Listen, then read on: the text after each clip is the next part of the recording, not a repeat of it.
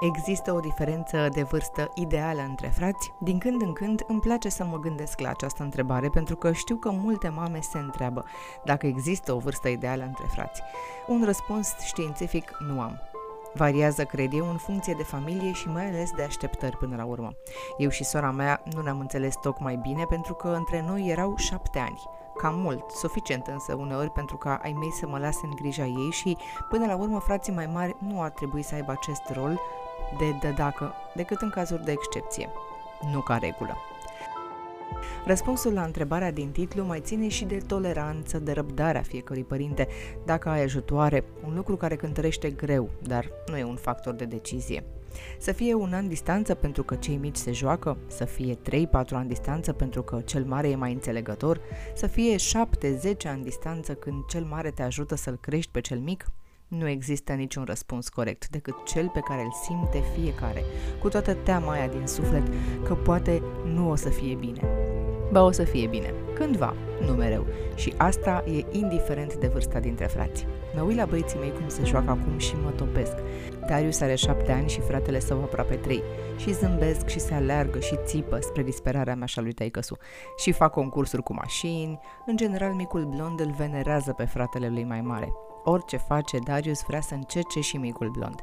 Dacă se urcă invers pe topogan, vrea și el. Dacă se joacă la laptop, vrea și el. Atât de mult mă bucur că Darius e un bun exemplu pentru el și îi place să se joace cu fratele mai mic. Prețuiesc momentele pentru că probabil nu vor mai ține mult.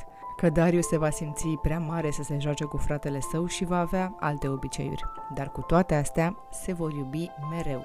Vreau să cred asta. Astăzi micul blond îl striga pe fratisul prin casă, dar Darius era plecat cu tatăl lui. Vrei să te joci cu mine? îl întreb eu. Nu, îl vreau pe Darius. Vreau să mă joc cu el cu mașinuțele și să facem vrum vrum și să le palăm scara și să mâncăm și să ne jucăm.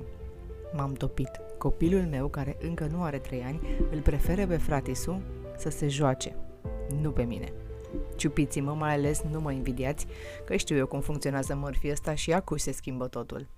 Mă uit la ei de vreo două săptămâni și se joacă atât de frumos, ba chiar complotează împotriva noastră a părinților într-un stil foarte simpatic. Micul blond îl părăște pe fratisul că l-a umplut de bale, de exemplu, adică l-a pupat mult și nu îi place. Da, sunt clipe magice, dar mai sunt și cele care mă trezesc la realitate.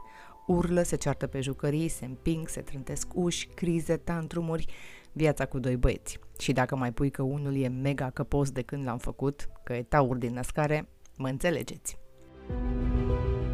Acum o lună nu puteam să mă dezlipesc de copii de teama războiului.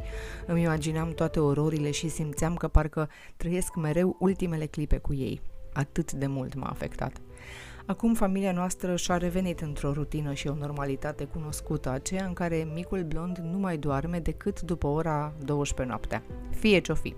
Iar mă enervez și mă simt stoarsă până la ultima picătură. Adorm de 3 ori cu fiecare copil până la 12 noaptea, apoi dimineața se trezesc amândoi la 6-7 fresh și o luăm de la capăt. Și când simt asta, îmi amintesc despre cum mi s-au schimbat prioritățile acum o lună cum atunci când simțeam amenințarea constant la orice respirație, nu aveam timp de astfel de griji. Când se culcă copilul.